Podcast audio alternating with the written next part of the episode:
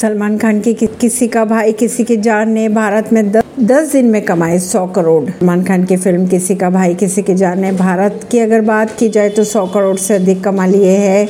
फरहाद सामजी द्वारा निर्देशित इस फ़िल्म ने 10 दिन में यह आंकड़ा पार कर लिया। फ़िल्म रविवार को थिएटर्स में सोलह दशमलव सतहत्तर प्रतिशत ऑक्यूपेंसी के साथ चार दशमलव पचास करोड़ कमाए। जिसके बाद इसका टोटल कलेक्शन की अगर बात की जाए तो सौ दशमलव तीस करोड़ रुपए हो गया है।